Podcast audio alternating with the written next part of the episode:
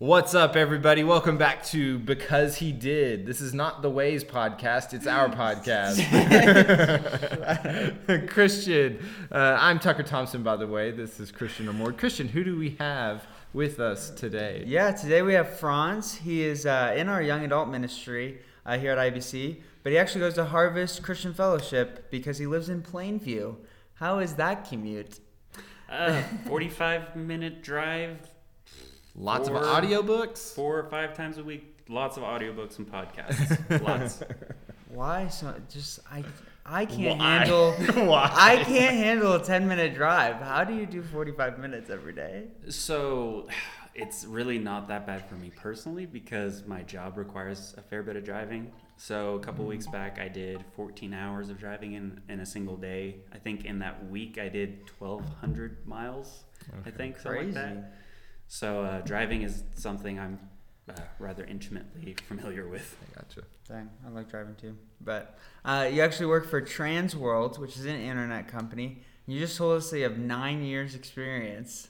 How has, uh, I guess, that your journey been with that company? Because there's a lot, I mean, like, if you look at a lot, like the job market today, a lot of people stay with a company for two years and leave.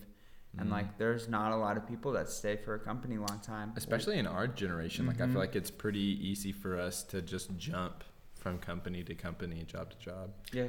Well, what has kept you, I guess, like, so, for so long? For me, in a lot of ways, what initially got me there was my uncle dragging me to get an application there. Like, it wasn't mm-hmm. something that I was, like, really interested in. But I was, I was working for my family. I had been working for my family for a long time. And... um it wasn't exactly the best idea to work for family just because uh, it's not always the best situation. You can kind of build rough relationships with your yes. family. And so uh, my uncle dragged me to get an interview with this company, and um, I sat down. I told him, I was like, hey, this is what I, I'm looking for. I walked in with no qualifications. I, I didn't mm-hmm. go to high school. I didn't go to college. I didn't have any official education to qualify me for this job. Mm. On the application, I put that I was working towards my G E D, which I have never finished. But th- I put that on there because they wanted some form of, like, what's your educational background? I gotcha. But I don't have one. Like, I really, I don't have any educational qualifications for mm. the job.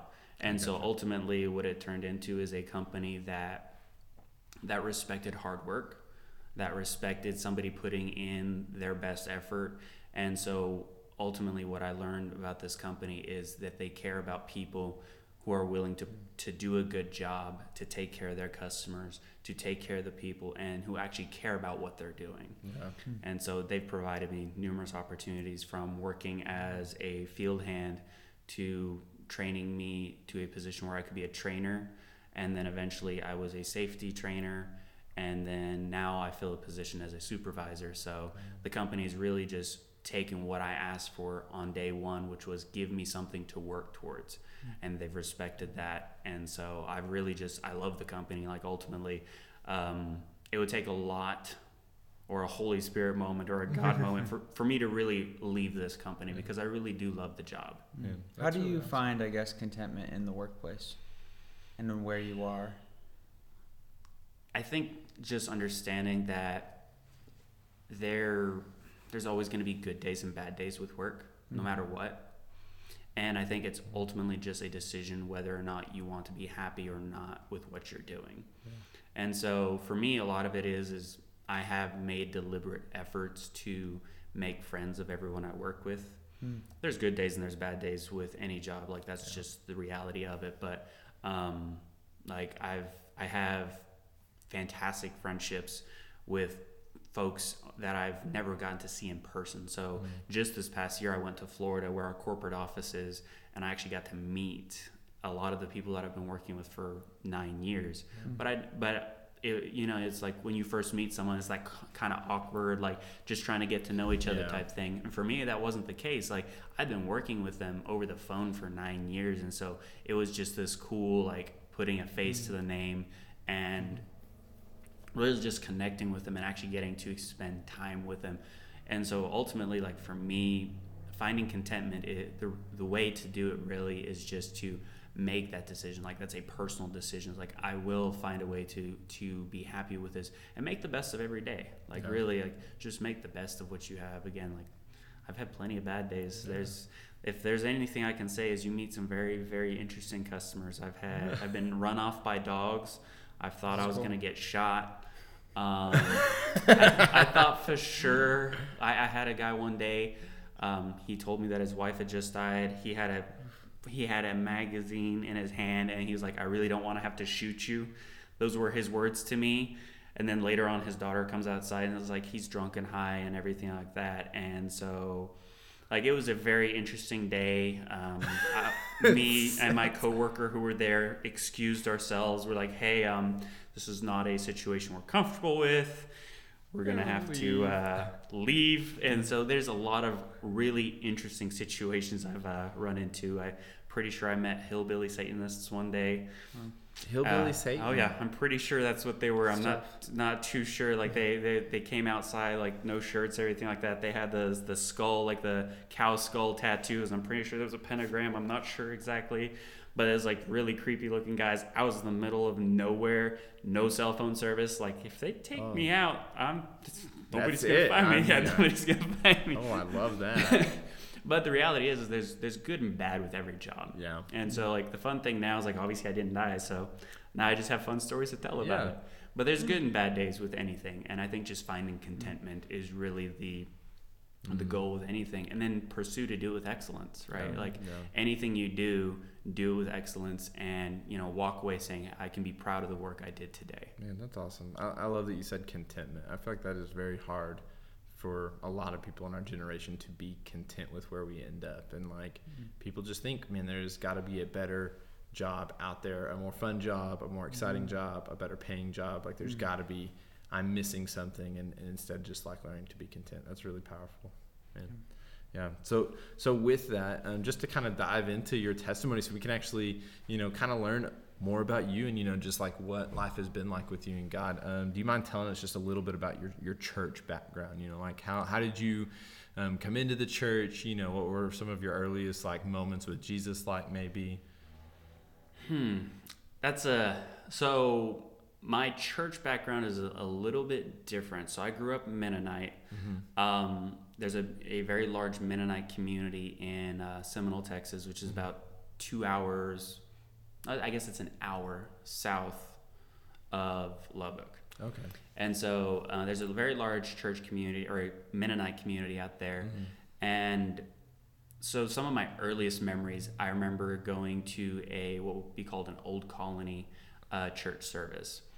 And um, it was very reminiscent, of, like, it looks like a funeral is what it looks like. Oh. And it's segregated seating, so men and women sit, sit separately. Everyone's in black clothes, like, across the board, um, and it's a very, it's very so- like, it feels like a like a funeral in a lot of ways. You have the, um, I guess the deacons or the elders of the church. They have this like this stage almost that they sit behind, and so they're all li- they all line up, and it's very formal. It's very like structured, like this is how we do it type stuff. Mm. And so you have everyone come in. And then um, they'll start to sing, and it's like it's it's it's beautiful because it's all just vocal, but or um, I guess what is it, acapella? I guess mm-hmm. would be it, but like it's just all vocal. There's no instruments, anything like that, and it sounds beautiful, but it sounds very sad in a lot of ways. Mm-hmm. But um, and so like just to kind of set set that stage, like you, and the reason for this like funeral idea is like my ancestors who. who fled throughout Europe during like Christian persecution, um, the only way that they could actually have a church service, or they like they were being persecuted for having church services, but they were allowed to gather for funerals. And so they would actually have this idea, it would look like a funeral so that they could gather together to worship. Interesting, man. Man, that's really cool. I, I've never I've never heard anything about that before. That's really cool. So, um, I guess to kind of hone in on, on on your relationship with Jesus, you know, what was, I guess, what was pre-Jesus Franz like? Like, what what were you like before actually knowing Christ? Do you remember? See, I, I have, I, I was really, as, as I was you know, preparing for for this this conversation, I was really trying to think about like where where I really met Christ in a lot of ways. And I, I was blessed to be raised by parents who both they're both believers. Mm-hmm. Um, but it was it was a very different, like culturally, like it was a very different like Christian faith that I was that I grew up in. Uh-huh. Um, and so I don't know that I can really identify like a pre a yeah. pre Jesus Franz. Like I really I can't. What I would really say is I I feel like my relationship has just matured over time. Mm-hmm. Like I really, I don't know that I, I can even think of a time where I wasn't introduced to Christ. Yeah. Like from sense. As young as I can remember, my parents were reading me the, you know, the Bible stories, yeah. King Solomon, King David, you know, Daniel in the Lion's mm-hmm. Den, all that. Like those were the stories I was raised on. Um, do they still do like baptisms? Is that still like a, a normal thing in Mennonite culture? Like was there a moment that you came to salvation or or were actually baptized, you know, um, or anything like that? So I remember having a, like, a church, like, I, w- I went to a church camp, mm-hmm. and I remember having a moment where I came to my mom and was like, Mom, I was saved, right? Yeah. Like, I had that moment where I came to my yeah. mom and was like, hey, Mom, I was saved at this church camp and everything like that. Um... And I, it's when I said, you know, the believer's prayer, everything yeah. like that. Um, and so I believe, like, at that point is when it was really solidified in a lot of ways. Yeah. But for me, again, like, I just, I grew up in it so much that I, I my, my childhood was unique in a way that I've always really had to have a high dependency on God. Mm-hmm. Like, I really did. Like, I had to really depend on God a lot throughout my childhood, even as young as like seven years old. Like there was always this this need to depend on God in a lot of ways. And so I really I do struggle. Like I was really trying to identify like where was that like that big yeah. Jesus moment. Like, you know, a lot yeah. of times people share their testimony and they're like, you know, this was my this is my coming to God moment. Yeah. And I really I don't have that in a lot mm-hmm. of ways. Yeah. All right, you know, like I, I, I can kind of speak to that a little bit just because for me it is a little bit similar. Obviously, not not growing up in the Mennonite culture, but being raised in a in a small town church, you know, where my parents read the Bible to me before bedtime. You know, we had our Bibles that we were encouraged to read on our own and all this stuff. Like I was saved at a very young age, like six. Like I remember having that prayer and like I remember getting baptized, but like I don't really remember like. like a pre-Jesus Tucker, if that's what, if that's kind of what you mean. Right. Yeah. Yeah. I definitely, I definitely get that. So I guess what was your, like, how, you, you mentioned that you have just slowly matured over time, but what, a, what has that process been like? I think I screamed a lot at Nightmare on nineteenth Street last night. Let's just be fully honest there. My voice just did not work. Um, but like, what has that process, I guess, been like for you, like just maturing in Christ? Like, what changes are you talking about that you've seen over your walk? So, growing up, again, like, the Mennonite culture is one that is very... It, it separates itself in a lot of cases, or at least when I was growing up, it was it kept itself very separate from what, what we would call Angolanda, which mm-hmm. is just this, this idea of English people or anyone who wasn't Mennonite, essentially. Okay. And so for myself, growing up, I very much had this mentality of that the Mennonites were the only ones that were going to heaven. Like I had this very, oh, wow. very like judgmental perspective where I thought we were greater than everybody else. Like mm-hmm. those were all the sinful heathens in a lot of ways. We're the chosen people yeah. kind of thing. And so like when I would read about the children of Israel, like I always, for some reason, I kind of was like, well, that's that's who the Mennonites are that's in a lot of ways. Like that's how I associated it. And so... For myself, one of the moments that I really remember was this moment where I was sitting in a English church. Yeah. It was a Baptist church in um, in Kentucky that I went to. Um, and I just remember sitting there in Sunday school one morning and listening to them talking about the Bible, listening to them. And I just remember having this like Holy Spirit convicting moment. It's like, mm. it's like these people are a hundred times better than you. Like, they're over here loving on each other. They're over here, you know, learning about the word. And and you're over here judging and thinking yourself holier than them, greater than them. Yeah. And it was a very humbling moment for me where I just really had to understand that like like each of us is broken. Each of us has our our flaws. There is no greater person. And I think it's very easy for us to try to elevate one person as greater than the other in a lot of cases. Yeah. And that's not the case at all. Mm. And so growing up, I've definitely had a lot of different experiences where God's just like, just small pieces, like slowly like climbing the stairs yeah. to, to understanding my relationship with God a little bit better. That's awesome. Yeah. How does that seep in, I guess, even to a Bible-believing church and all of that stuff? Like, how does self-righteousness seep in? Because I, I have noticed that with a lot of people, they look to certain individuals and they're like, oh, if I was only at that point in my faith, like I would be so much better. And I think like a, like a lot of us are like, even the ones that like when you lead, like sometimes you are looked up to. I mean, I hope you are at least. Um, but you're like, only if you knew like what I struggled with and like how broken I actually was, like you wouldn't want to be in my place. But like, how does, I guess, self-righteousness hinder, I guess, like our relationships with others? Does that make sense? It does. I I think in many cases, like for myself, and I, I, I say it for myself because this is something I've done, is I wanted to be seen as righteous, right? Mm. And so I wouldn't let people see my flaws. Mm. And excuse me, I, I did this even so much, like I remember as a kid, like I wouldn't want my siblings to see me cry because I wanted them to see me as strong, as as not being weak in any way, shape, or form. Yeah. And I think we as Christians do that a lot, where we don't want to see people see our flaws, our cracks. Mm-hmm. We want people to see us as this whole perfect being, that there is no flaw in me type thing. Like, because yeah. I have Jesus, I am flawless.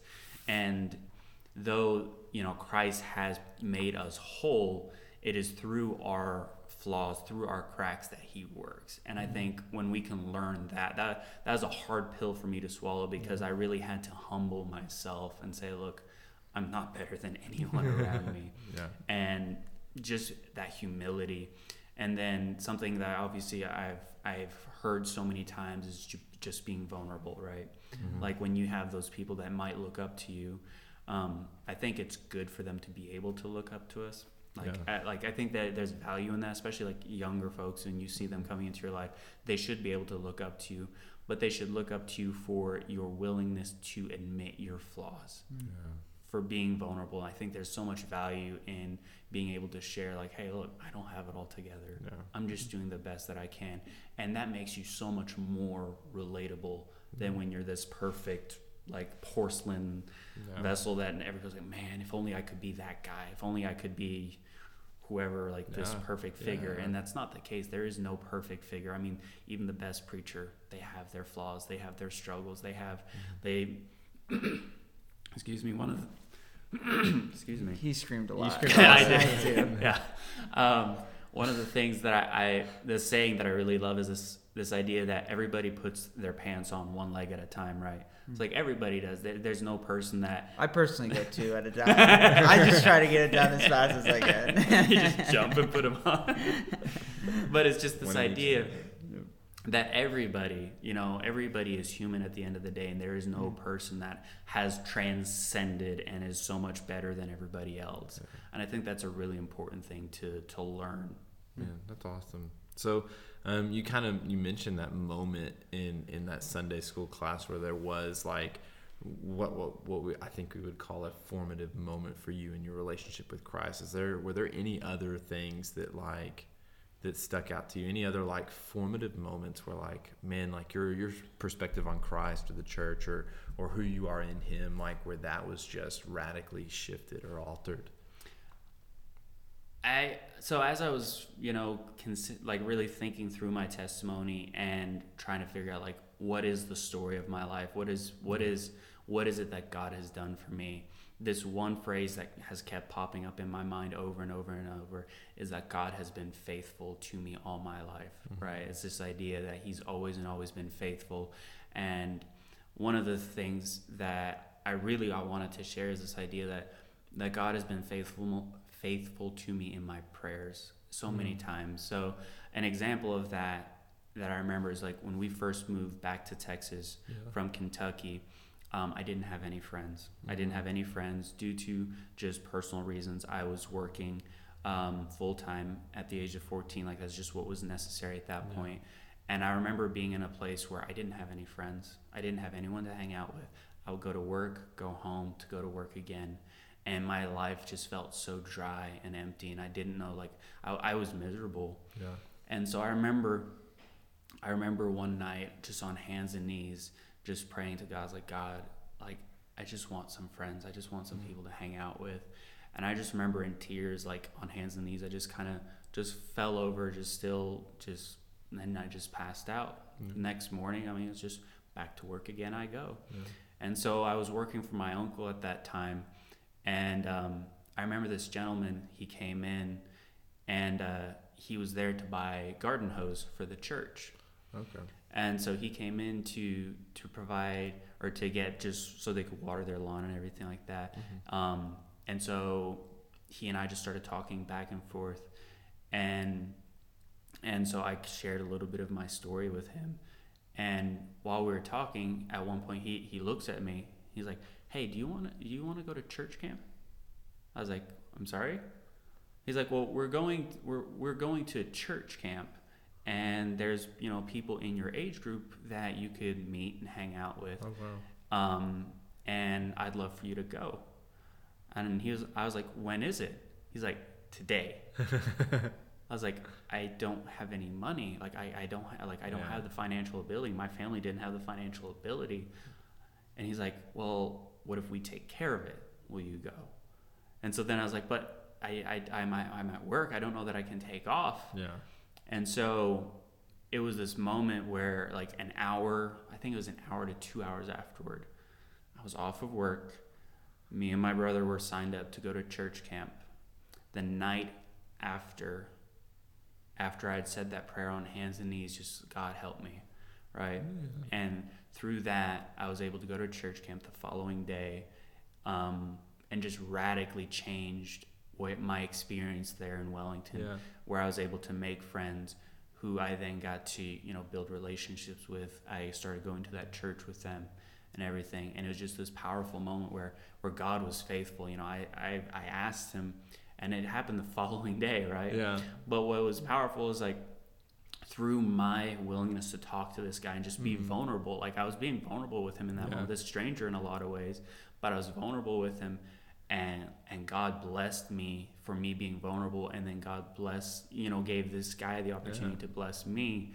And it's just this powerful moment, like, when we're vulnerable with each other and when we're able to, to just depend on God, yeah. he is faithful to to take care of us in our prayers. And it's, so it's it's such a powerful moment for me in my childhood, and was such a a breath of fresh air for me in that stage of my life. Man, that's awesome.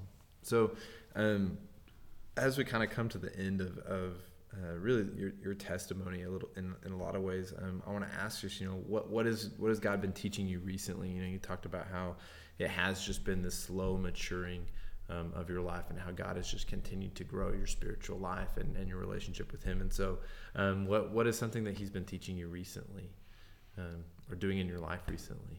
So I would have to say again, like, I just keep going back to this idea that God is faithful.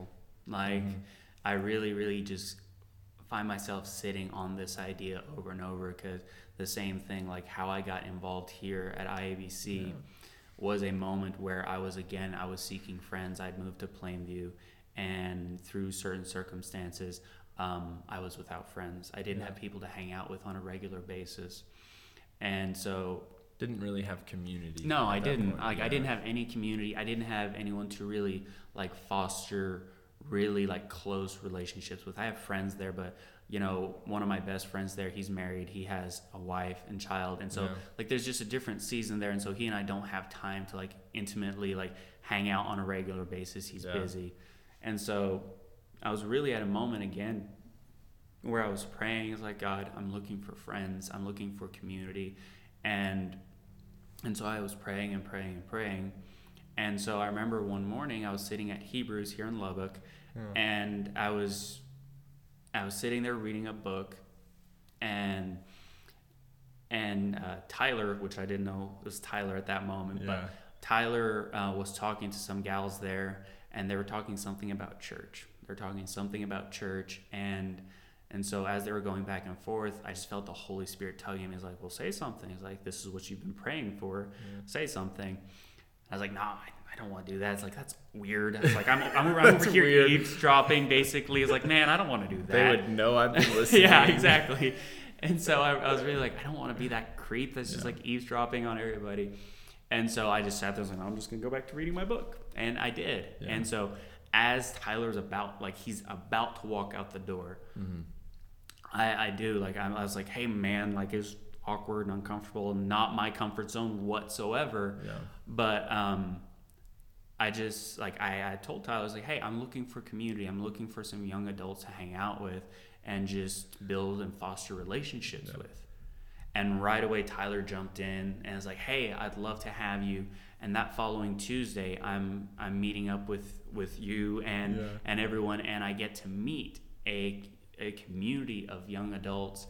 And again, like, God was faithful. But one of the things that I really learned in that is that God is faithful to answer our prayers, but we have to do our part too in a lot of those moments. Like, I could have kept my mouth shut. I'm I didn't have to say anything. Yeah. And you didn't want to. No, really. I absolutely did not. Like, that is not my comfort zone. I love that. And so what I found really is God does not work in our comfort zones most of the time. Yeah. One of the things, though, this this quote that I've heard over and over is this idea that if it doesn't challenge you, it doesn't change you. And I feel like that's where God works. God works in the places that challenge us. Yeah. And so really, like, God has been continually challenging me. With my with my background, I've I've always really struggled with, like, with connecting with my age group. I really have. And so and so God has really been challenging me. He's like, well, then just kind of stretch yourself, and and then where I have a lack, God fulfills. Like, where where I'm weak, God comes in and he fulfills what I'm what I'm lacking in those yeah. situations. And so just like that moment where I was challenged, but then I've I've received such blessing through through that. I've been able to come here to Lubbock on a regular basis. I'm coming out here four or five times a week. Yeah. and but it's worth every minute of it. That drive doesn't get any shorter, but it's worth every minute of it because I come out here and I hang out with people that that are loving on me and that I can love on in return, that I can build relationships with and really develop that community that I've had such a hunger for. Yeah. And I think there's so such a need for good, healthy Christian community. And in a time where, I mean, our relationships are as, as deep as the Facebook friendship, like, in so many cases. And for me, that's that's just not good enough. Man, that's awesome. So um, kind of diving into our, our next little segment that we like to do, man, book of the podcast. Franz, what is a what is a book that you have read recently or, or not that you would recommend um, to our listeners to, to read? Um, what, what What's a book that has been impactful to you? So I really have just one book that just absolutely screams to me, like, of the book recommendation, and it's Lord book. of the Rings. Dang it! Uh, I was, I tried to you know, it's it. truly a theological just brilliance. I mean, absolutely, I love Lord of the Rings. Don't get me wrong, but I don't. Um, you you don't? No. What? I'm sorry, it's just the movie. It's not interesting to me. What is I haven't wrong? read the book. Christian, it's on my Christian shelf. has bad taste. Don't I know, obviously, man. That, sorry. Like, Lord of the Rings is like my, my childhood. I'm sorry. The first, I didn't insult your childhood. That, that, just, that was a movie that I watched while we were Amish, and we weren't supposed to watch T V. Like that. Like that's a whole other story. But, like a whole other story. But it's like no. But so the book that for me that really just helped me to really solidify my faith is a book called I Don't Have Enough Faith to Be an Atheist. Mm. It's by Frank Turek and Norm Norman. Geisler, I believe. Yeah. But it's this brilliant book that does exactly what the title suggests. It mm. proposes that it takes more faith to be an atheist than a Christian. Yeah. And it really just lays out the scientific evidence for God. Because I think in so many cases, like for me growing up, I thought that science would dispel this this God for me, right? Yeah. And so I was afraid of science in many cases growing up. And so what I love about this book is it really hammers down on a lot of these ideas. Like, the fact is that, like, morality cannot exist without God. There is no morality without God. Mm-hmm. And the fact that there's what they call is the cosmological argument, and just how the universe itself and the complexity and the beauty of our universe demands that there has to be a God for it to work in perfect order. Just the yeah, exactly. It works in this perfect order that it demands. Like there has to be, like there's a fine tuning to our universe. Um, and so it's just a book that really, that gave me a head knowledge in a lot of ways. Mm-hmm. Like I've always experienced God from the heart in a lot of ways, but it really kind of gave me a head knowledge. So when I have a bad day and my heart is deceitful, yeah. right, that I still have this head knowledge. No, God is real. Like yeah. I might be having a bad day, but God is very much real. My heart might be heavy, but God is very much real. And I know that in my head when my heart doesn't feel that way, right? Yeah. And I feel like sometimes you, your heart has to feed your head and your head have to, has to feed your heart in those moments. Mm-hmm.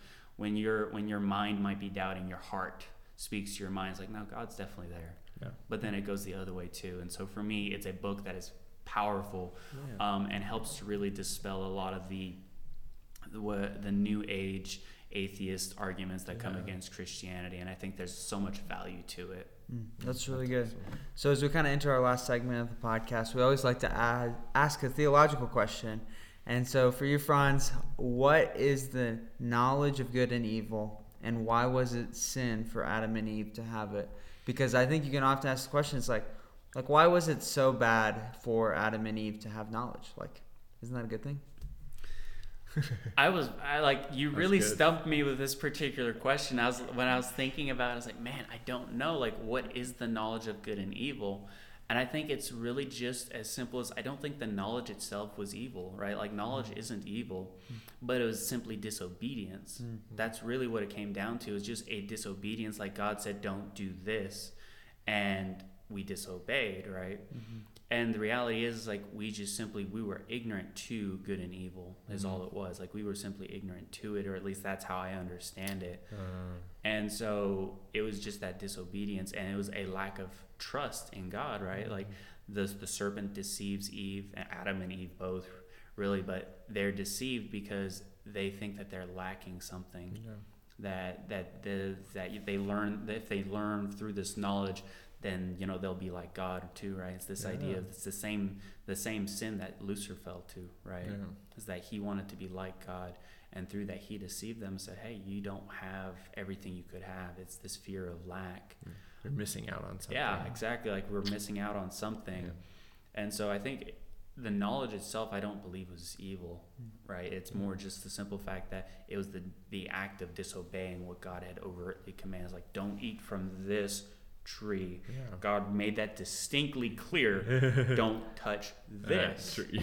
And they're like, no. All right, I'm going to touch it. Like that's what we do as people, right? It's like we, we have this inclination to just always always disobey, but that's all it really was, just an act of disobedience. Yeah. Well, thank you so much, Franz, for being on. We really appreciate it. And thank you guys for listening. Um, if you want to follow us on Instagram, we have an Instagram handle at Because He Did. Um, and in the show notes, Franz's books will be linked there if you want to go and check it out. Yeah. And thank you guys for listening. We'll see you next time.